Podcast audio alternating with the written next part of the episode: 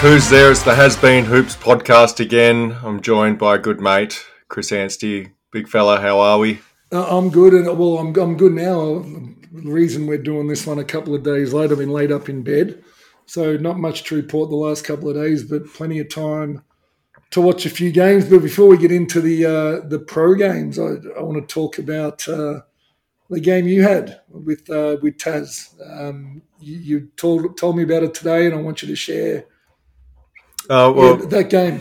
I've, I've got my two boys over from Cairns and luckily out of the cyclone area and around me for the next couple of weeks, which is great.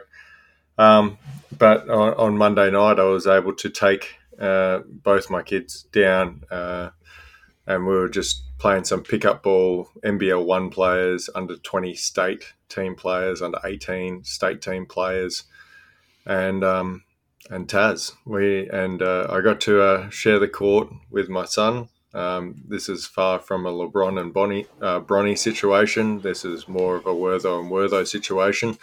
And um, Now Taz is 14. Taz is fourteen, and uh, man, it was just it's good fun. You never you never know quite know as a dad how much fun and joy being on the same basketball court as your son would bring you. But uh, I had a lot of fun on Monday night. He he didn't enjoy it as much because he didn't make a shot, but um, he had to kindly remind him how old he was at some stages and that he was doing fine what he was doing. So it was it was it was a it was a joy. Monday was an absolute joy for me. Now, now on that, I'm not sure we've actually spoken about this. Uh, uh, let's call it a rumor for now.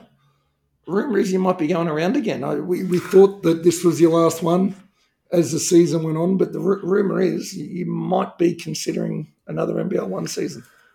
Um, considering is probably the right word. Um, few things to weigh up still, but um, I don't know. I sort of, I guess I'm uh, pretty lucky to be now at 40 and still be able to run around and do what I do and still enjoy it as well. I guess I, that's a big part. And when you step into the business world, it's really hard to replicate a team environment as much as businesses try to replicate that. Uh, there is nothing quite like going through the grind and doing the training sessions and the highs and lows of a basketball game. Um, and let's be let's be honest, it's a it's a great way to stay in shape for me and uh, keep running around. And if I can still do it, then I might as well still try and do it. Is that the biggest part though? Because you know how often you speak about it, and I speak about it a lot. A lot of businesses bring us in to speak about parallels between sport and business, and as much as we give them glimpses and insights, you just can't replicate it, can you? And I was, thinking about this the other day. People have different shifts. People work at different hours. People work from home sometimes. Quite literally, when you're on a team, you turn up at the exact same time every single day that there's training on, every single day there's a game on, every single experience you have with the entire team. It's something that you just don't get. So is that actually when it came to? Was that one? Will that become one of the biggest deciding factors to just continually have that team element? Well, I guess when I first uh, joined Willetton last season, um, I went down just to have the initial just run around and see how I'd go sort of mentality. And then it quickly became like, oh, now I remember like this is actually good fun. And um, I think as a pro athlete, you sort of take for granted how good of a quote unquote job that you have of being able to run around with uh, a bunch of your mates. You don't have to like everyone in your team, but for the most part, you enjoy um, the people that you hang out with and, and you go through the struggles. You also enjoy success with each other. And um, when thinking about whether or not I would do it again, um, there is no substitution for an actual team sport at the end of the day. Uh, no business can replicate it as much as they preach it. It just doesn't happen. Um, there's there's people that uh, try, and I'm sure there's businesses that get close, but um, I, I, also think that the fact that your your investment is the body that you you put into your work, and it's hard work, running up and down the court, sliding your feet, keeping someone in front of you, running a structured offense. If it was easy, everyone would be able to do it. But the fact of the matter is, it's not easy. It's hard work, and then if everyone buys into it, um, then you share this common bond between you and your teammates of what the hard work that you've gone through to get to an end result. I, I was having a conversation with someone just not long ago, and we were discussing, and we'll get off this quick, but um, discussing that they've got staff members who, if they start at say five o'clock and are instructed to be there 10 minutes early to prepare, want 10 minutes extra salary. That's the type of attitude you just don't get in sport.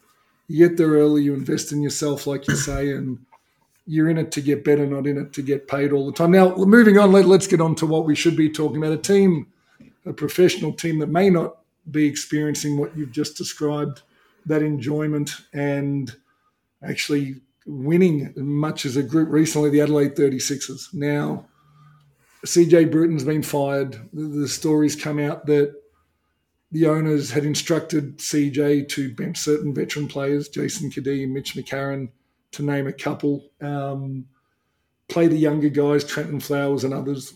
Uh, but also, until an article was written, had withheld some per diem allowances entitled to the players. So fair to say it's not going that well over there. Um, and it's I, I, don't want to dig into Adelaide right now. I think we hope Scotty Ninnis does well, and we hope that the young kids make the most of their opportunities. But I couldn't help but think, and I haven't heard this discussed anywhere yet, but you know that I've got the Taranaki Airs in New Zealand now, and one of the interesting things they've done is they've added a trade window uh, in the middle of the season for one week. Now, it's not like the NBA where you can be traded at any time, pretty much. And you have no say at the trade window in New Zealand because the salaries are so small. A has to be it has to be agreed on by club and player and fit within ten thousand dollars of the salary cap. So it's really by mutual agreement. Is this a situation that we see in Adelaide now where the conversation around having a trade window in the NBL should be had?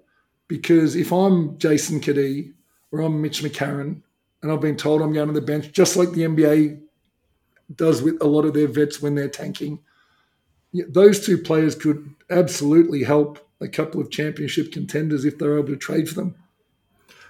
I would love to see it. Um, I think the logistics of it makes it really hard. Obviously, um, if it's a like for like as far as uh, contract and what it is. Um, if you were a Mitch McCarron, for example, living in Adelaide versus uh, a DJ Hogg, for example, living in Sydney, you want more money to live in Sydney because of the. Uh, but, the, but would you, if you, but if you're living, a significant, but if I'm a player and I, I I got told that you're going to be seated, we're going to go with a youth movement of course, I'd love to have a trade period um, where that sort of fix, fits the bill of putting me in a place where I'm going to play basketball. Because ultimately, all these guys, all they want to do is play basketball, right? They want to play basketball and they want to win basketball.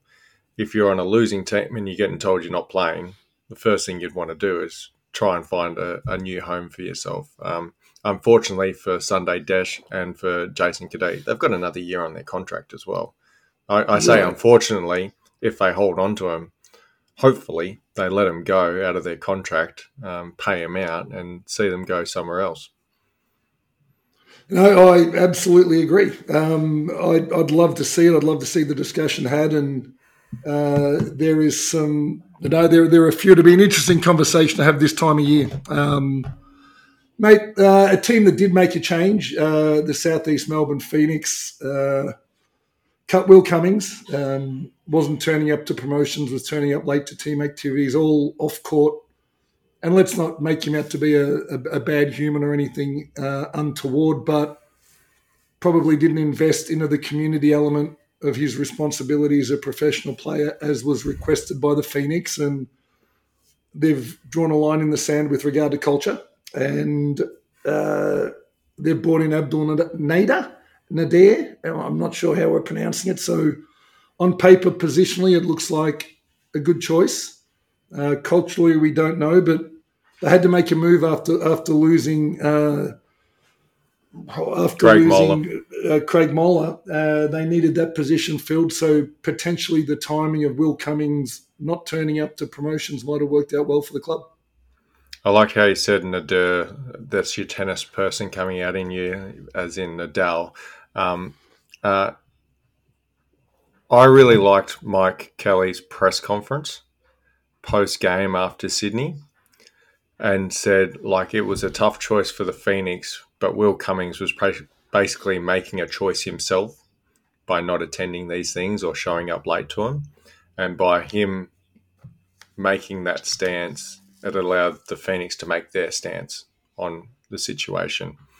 Um, with Moller going down, we had spoken about uh, there needing to be a change in their roster to, to best fit them. I think Matt Kenyon is the most likely candidate to come in and slide into the two spot. Uh, we've known him as a defender throughout his NBL career, but he's actually shooting the three ball at a decent clip as well. Was good uh, the last couple of games. My my concern is that with Abdel is he hasn't played basketball in two years, and the one thing I know about the NBL it's not a league that you can just come in and dominate if you haven't been playing basketball. Um, so it's going to take time for him to integrate into what the NBL style, the, the way that um, the Phoenix run their offense. I mean, and they've got plenty of guys that need the ball in their hands. Like Gary Browne is a loves uh, the ball in his hands. Obviously, Mitch Creek is a big focal point. Alan Williams is a big focal point for him as well. Um, this does that make be, it? Does that make it easier for him to fit in and, and take some time to get involved in the system? I think it just makes this a slow burn as far as him coming good. So if they can hold on into that position playoff round or the play in, and you get the best basketball from him on the back end, um, I think he can help them. Uh, once again, I think it's a really nice pickup by Tommy Greer and what the Phoenix have done. Um, as far as his pedigree and what he, he, played over 200 NBA games. And from a few of the highlights, he's that athletic wing that they needed um, in that role. So be interesting to see. It would be a watch this space for the Phoenix. And, you know, obviously when you've got people like Mitch Creek and, and Alan Williams uh, and Gary Browne, like you've already got pretty good stock in there that can, can act as a stopgap. I just want to touch one more thing on the Phoenix before I leave.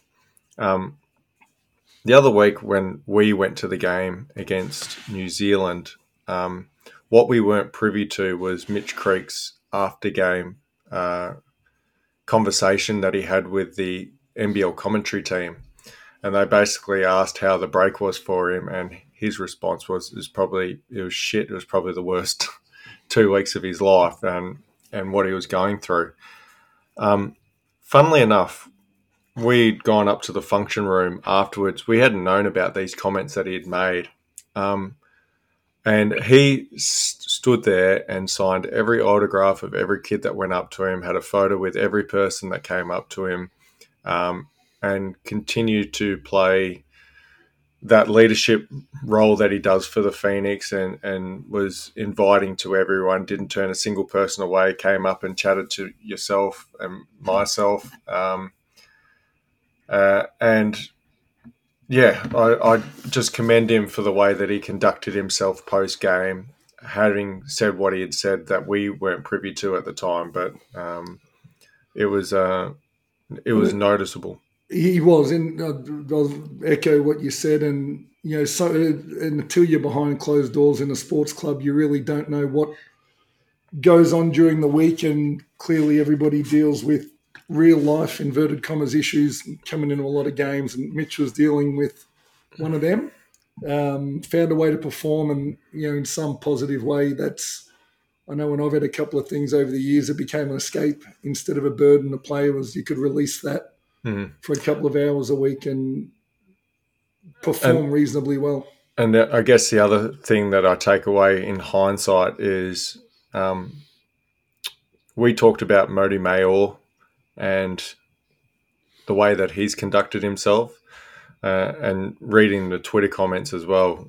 Obviously, what's happening in the Gaza Strip at the moment is playing on his mind um, and something that's affecting him. So I know what we said in the last podcast, and but obviously, as we've always been with everyone, we hope first and foremost that his mental state is okay as well with everything that's happening um, back on the other side of the world. So um, we just just wanted to point that one out as well.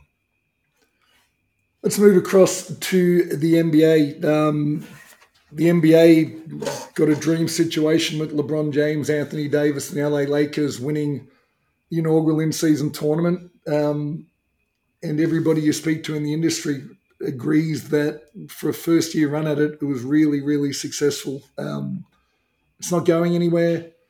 It was fun to watch. It gave a small European flavor or you know a knockout game flavor to the segment of the NBA season that often doesn't capture the imagination of many basketball fans. Um, was there anything that you saw through this in-season tournament that hasn't been backed up over already and uh, talked about at length yet?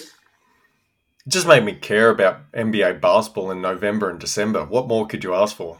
Outside of the hideous basketball courts, which hopefully they can tweak that slightly to still make it recognisable that it's an in-season tournament game. He's already, not, Adam Silver's already come out and said that'll change. Yeah. And the court they played on for the semi-final and the final was closer to what it's going to end up looking like. Steve's With, still too bold for me. I'd prefer just a, a, a darker tint strip down the middle of the court. Still put the logo uh, of the trophy in the middle of the court that's all it needs to be for I me. But, tend to agree. But I'd, I'd love I'd loved everything about this tournament. To tell you the truth, I thought it was fantastic and a great initiative. And and at what stage over the last decade have you seen people like LeBron James actually care about these games in November and December? No, it, it, has been great, and you know what? We they took important games to a, another big market. Um, to the best of my knowledge, it was the first time the NBA's ever sold games as a doubleheader. They the back to back games on the same ticket, and from everybody that was there that I've spoken to, they were fascinated in the difference of game night presentation between on semi final night between Indiana's home court crew and the Lakers' home court between the entertainment, the music, the vocal. Uh, really, really different vibes. So again, I think it worked out well for the league that the Lakers made it to that Final Four. It may not have had the same success. Well, Vegas is smaller market. Vegas is Lakers country. Let's be totally right. honest about it. And um, we've seen it time and time again at summer league that when the Lakers play well in summer league, that that crowd gets into it and are up and about. So to have LeBron, AD, and the crew play basketball at a really high level at this time of year. Uh, it was fun to watch. There are three players I, would like your opinion on. Uh, a leading up to the tournament, but including the tournament, I guess I got highlighted. the first one, what did you make of Anthony Davis's performance? Um, because as I watched in that final, he cared, and we were reminded that at his best, he's still a top let's say, 10 player in the league. The problem is he's been extraordinarily inconsistent in effort, performance, and injury. But I walked away thinking, geez, if you get that version of AD and LeBron fit and healthy, the Lakers will be a tough out when they all care at any time of this season. Yeah. Um, my takeaway on Anthony Davis is I'm just more frustrated by him of what he can do and how good he actually is um, when he gives a shit. And uh, he gave a shit in this this in season tournament. He, he wanted to win. What do you have? Forty one and 20, 20 in the yeah. in the championship game. I mean, if we get that version of Anthony Davis, yeah, the Lakers are very very hard to beat. Um, I can't help but think teams like the Nuggets that didn't seem to care as much in this in-season tournament, and Jokic, who didn't seem to care as much about Vegas and, and whatnot. I'm, I'm interested to see the lasting effect of playing hard now. Uh, where Right. typically this would be the, the time that LeBron takes a couple games off here and there to prepare for the postseason. And what this does for AD, who is the worst culprit for wearing street clothes, um, what what happens to the Lakers from here? They they lost to the Mavericks this morning. Um, that didn't have a Kyrie Irving. That probably helped Dallas, in all honesty. But yeah, I'm, I'm interested to see where the Lakers go from here, and especially Anthony Davis's play.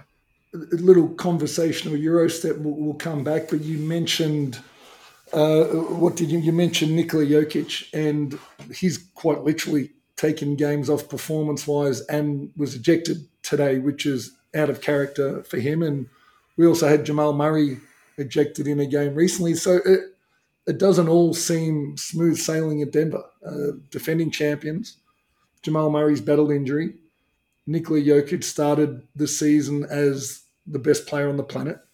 And, yeah, just these last week, week and a half, as some people have described it, it was, it's back to Nikola Jokic for a short period of time. The first couple of years he was in the league where he's taken 30 shots a game, he's bad touch around the rim, he's frustrated, he's getting thrown out of games. Any cause for concern, or are you like me just thinking there's some, as we mentioned before, there's probably something else going on away from the court? It'll be a speed hump and we'll be back to dominating pretty quickly. Yeah. Well, the last two ejections, I can't help but say that the NBA officiating this year has been shit ass. um, where you can have Draymond Green jumping, screaming, carrying on like a pork chop and not get a tech foul. Well, And what about his ejection today? Just speaking of, Yeah. what, what, oh, anyway, that's a whole other story. But- about I mean, the Mavericks game with getting a uh, Hardaway Jr. getting a tech foul for hanging on the ring as he was going full speed in for a dunk, swung forward, swung back, let go, and got a tech foul. The NBA officiating is an absolute joke, and I know that the NBL have come out with the NBL refs are struggling with abuse right now. Um, but if we can call a spade a spade, it- it's been bad. it They- has. They've, they've taken away the emotive part of sport, which is such a big part of it. And when you don't, when you're not able to show emotion, you eventually release emotion in an exaggerated way. And I think that's what we're seeing. Yeah. Um, but I, yeah, what I've always sat on the opinion that I actually don't blame the referees. I blame the direction that they're given. I, I can't believe that all of the referees have decided to to do this at the one time without being Correct. specifically directed by the league. So I go one step further and hope that they're allowed. You know, we don't have to protect them that much. I don't think. But ejections, and we're way off track now. Draymond Green again, just that people who said he didn't mean it flailed, hit uh, Jusuf Nurkic across the face, got thrown out of another game. At what stage? And uh, we're due to speak about the Warriors later, but let, us just jump into it now.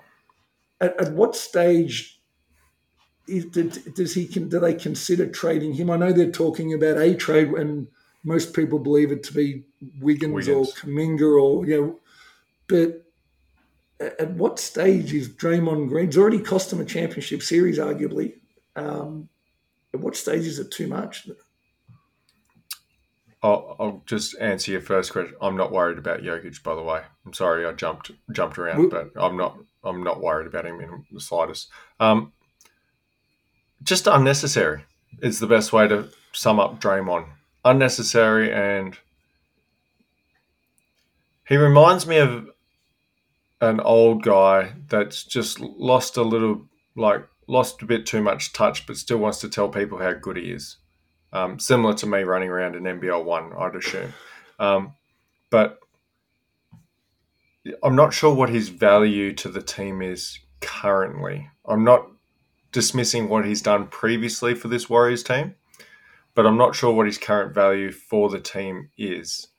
um, because we're not seeing the Draymond high level defender that we've seen previously. We're not seeing Draymond the high level facilitator that we've seen now that we've got Chris Paul and the team and the way that they're running their offense.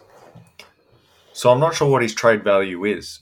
Um, would I think it be considered if I was a ruthless business person or a ruthless GM? I would definitely consider it. Do I think they will make that move? I don't. I think the Warriors stand on these guys have earned the right to be here until they don't want to be here anymore. And so, whether that's Draymond, whether that's Clay, uh, they'll move other pieces around before they move out of the, the Warriors um, system. So, I just, it's, it's hard to say that he's not going to get better because let's face it, it's December. There's still so much more basketball to play, but I think the Warriors need to figure out a system and how they're going to play together going forward. Um, because they've definitely lost a fair bit of shine of what we've known the Warriors to be previously. The second player to go back to the original three players out of the We've really Euro stepped around we're, this we're, one. We're, we're back now. Yep. Tyrese Haliburton. Mhm. And you know, there's conversation from anywhere from most improved to all star to uh, all NBA. I don't. I think MVP is a step too far.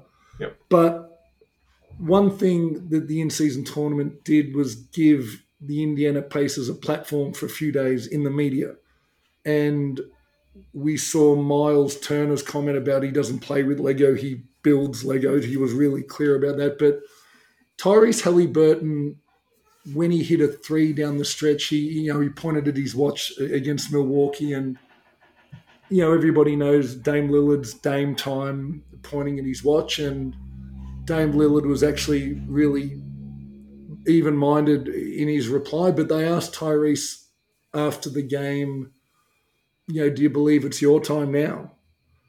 And he said, no, no, no, that's not what that meant. It's our time. And I thought, geez, I like this guy. Like in the moment where he's an all star potential MVP in the conversation, he's talking about it's his team's time. Uh, I, I just thought that was really, really interesting compared to some of the other comments we hear from some other superstars around the league. I'm huge on on this guy. I think he's fantastic. Um, very similar to what we've seen from Brunson last year. Sort of this this meteoric rise from out of nowhere. Uh, I'd always liked him as a player previously, but he's taken that next step the same way that Brunson took the next step uh, last season. But both of them just likable guys that are team first players. Um, they don't look like they're taking all the shots. Like they're still playing within a system. Nothing looks overly rushed or out of control when they take a shot. And to have uh, a point guard like that, and for him to have his platform like that in Indiana, where um, he does have complementary players around him. Um, I- yeah, there's so much to like about him and where he's going in his NBA career, and hopefully he continues to improve. I mean, his shot's ugly as sin, but he goes, he goes in, in. Um, and doesn't. There's not enough room on the uh, box scorecard to tell you how it goes in, as Parky would say. So, and shout out to our mate Parky, who's over in uh, the states at the moment. The other thing he said was when they asked about the attention of the in season tournament and the benefit to a small market team like Indiana, he said it allows us to showcase what we do so that we can become a destination for any free agents we, what we might need to sign. I mean, again, how's that for a statement, whether it's subliminally or not, to say, I'm sticking around here? Yep. And I know Indiana's a small market team, but they traded for me. And I, I want to rebuild this thing into something that's really competitive. I just thought those two comments he made on top of his incredible performances all season long. I don't know. That for me was as big a highlight of the in season tournament as any, actually getting to know a little bit more of Tyrese Haliburton and what he and the Pacers stood for. Do you um, Do you look back at that trade now with Sabonis? I think everyone thought at the time that the Kings won that trade hands down with Sabonis. How do you look at it right now as it stands? I think I think both teams won. I think Yeah. oftentimes you scratch your head. I think it was a win-win trade, and there've been a few of them. But I remember thinking at the time this could be one of them if if Haliburton grows in the way I th- because Sacramento were really high when they on Haliburton when they traded for him, but they knew or they thought that a guy like Sabonis would be better with De'Aaron Fox and with- with the young other Yeah. young studs they had there. So I, I just think it's win-win. Um, the third player, um, and again speaking to people who were there, they said until you walk into the gym, you see this guy on TV, and you understand the commentary, but until you see him in real person, you don't realise how out of shape Zion Williamson is. oh, he's, and- he's a shape all right. Round.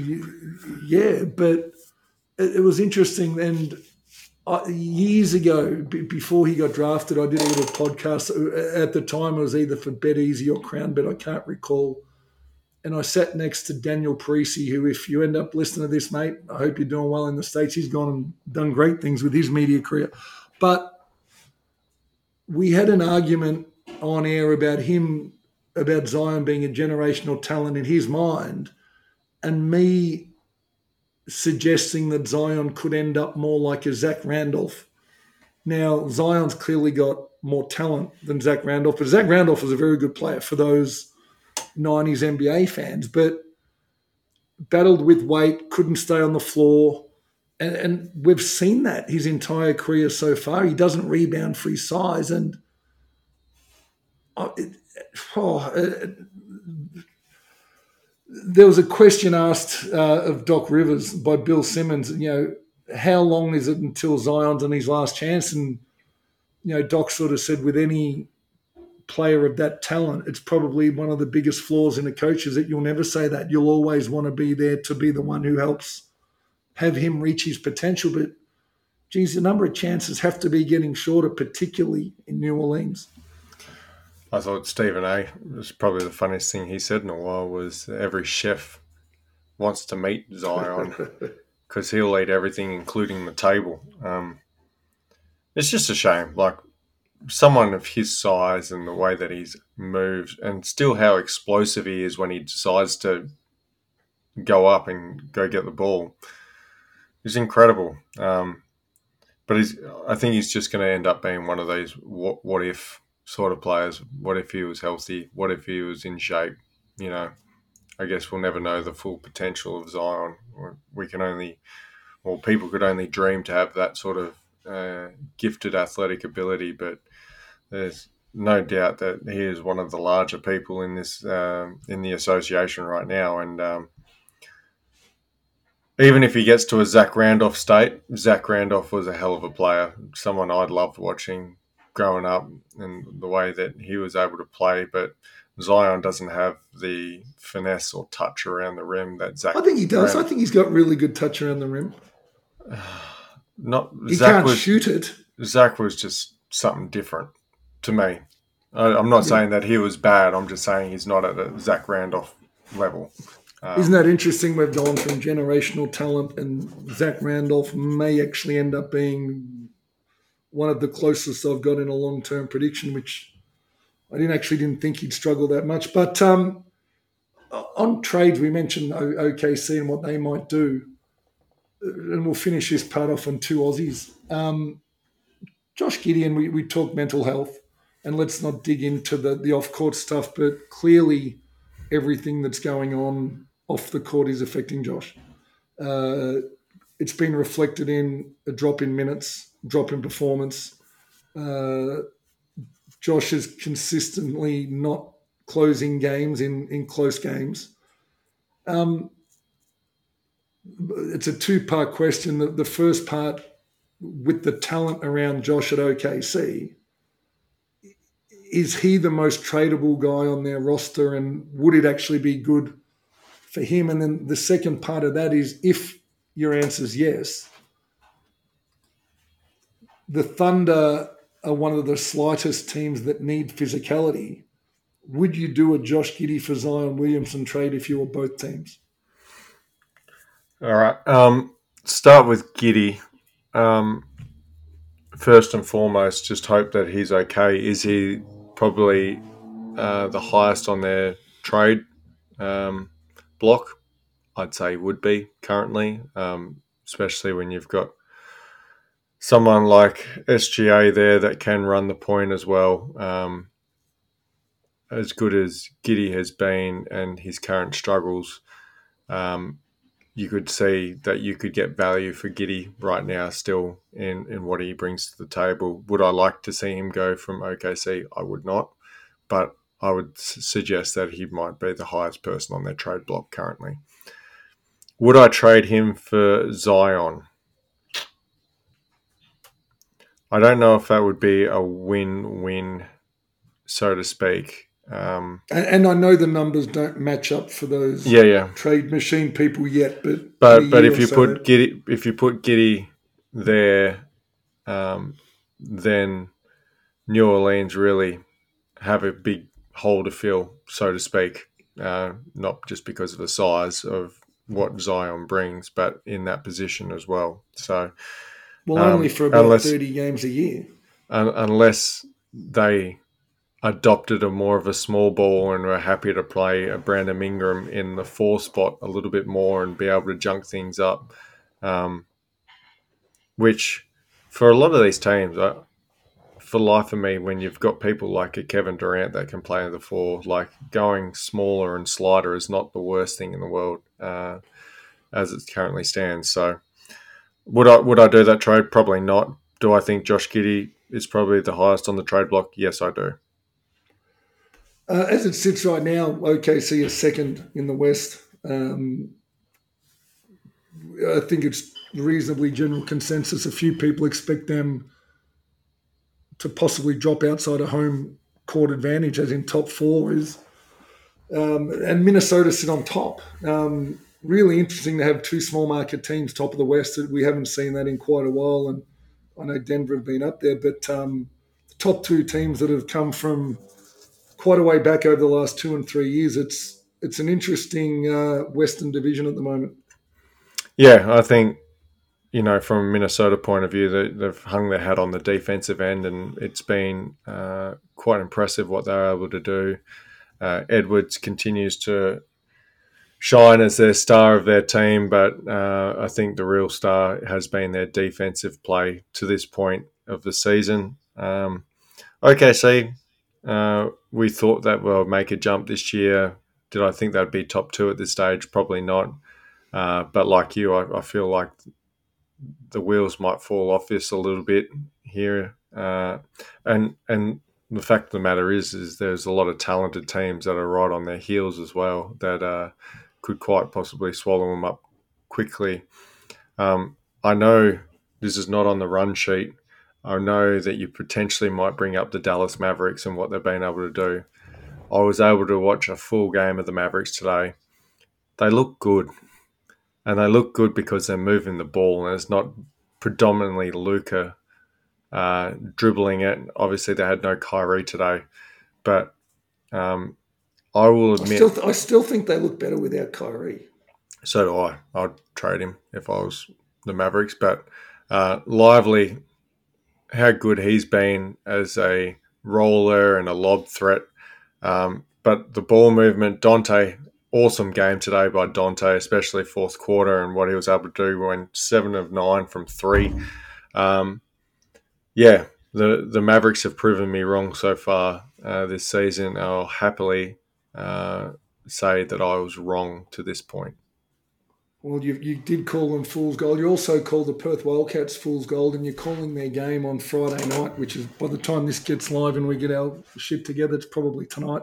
Um, just to go back to the Warriors to tie this up, um, they're 10 and 13 and in 11th spot. Um, you've got Memphis who get Ja Morant back in three games. They are the only two teams outside the top 10, the play in, that have any chance of, of jumping in. Utah won't, Portland won't, and the Spurs won't. For the Warriors to make it, and let's expect the Pelicans to get better if Zion does play like he did the other day and have 40. The Clippers, you know, five in a row they've won. The Phoenix haven't. Well, today they played their first game with no, they didn't have Durant, so and they beat the Warriors without Durant. They haven't had a game yet where they've had Beal, Booker, and Durant. We expect them to get better. Is it quite literally the only team that the Warriors can knock out is the Houston Rockets? Are we there yet? That's what I'm looking at. So, Houston are- so, so can they miss? I mean, I, I, let let's also say that Memphis chased pretty hard with Ja Morant. Are the Warriors a lock to make the play-in? no, They're not, right? no, far from it. Um, They- They've they've got to be a trade candidate. They've got to do something.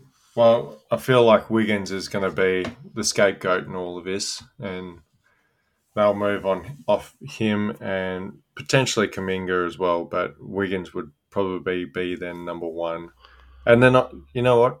I think they've got to get rid of Chris Paul as well. I, don't, I just never understood that one. Yeah. I, I didn't, and I don't think it's helped. So the two two decent players that could get value back for you to fill in some of the holes that they need right now. Um, but yeah, I, I I'm still trying to figure out how Chris Paul and the Warriors would would work this season if it was to stay the course. I, I just don't see it happening. The last player I want to mention, and I've been really super impressed, A, with the way he handled signing a contract, being sent to the G League, uh, coming back and being offered a full contract was Duop Reath, who signed for the Trailblazers. Um, in DeAndre Ayton's absence, he's actually started a few games as well, but you know, plus minus isn't everything. Um, but when it shows a trend, uh, we have to pay attention. So in the last eight games that Duop has played, and in those eight games they've had five losses, Duop has not been a minus. So he has been in the positive, in the plus minus his last eight games, which have included five losses. That to me says that he's really, really efficient. He's shooting the ball at a high clip. He's got to be defending. And I must admit, I haven't seen enough of Portland to give you the, the blow by blow, but I'm going to have to start tuning in. That, that's really impressive for a guy that wasn't deemed good enough to be in the NBA only a month and a half ago. So happy with his individual success with the the Trailblazers so far, and um, he just came come comes across as this uh, workhorse for the Boomers that does a lot of the the dirty stuff with not much recognition or accolades of what he brings to the table, and it's good to see. Sometimes the international game doesn't translate to the NBA, uh, same as the NBL game doesn't translate to the NBA at times as well. Um, but his ability to stretch the floor as a shooter, his ability to run the floor as a big, his ability to be able to uh, play well enough in the pick and roll coverages, because that's what a lot of bigs pretty much get. You know, they look at your ability to guard pick and roll situations, and uh, I think to date he's done a great job with all of that. So look forward to his continued development. I would assume and I'm not sure of his contract status, but he'll be one one of the guys that other teams will start sniffing around to see his availability. Um, that being said, another Australian that I'd like to see get more opportunity is our, our man Jock Landale, and uh, we all saw the great stuff that he did at the back end of last season with the Suns. It'd be nice to see him get an opportunity to show what he can do as well.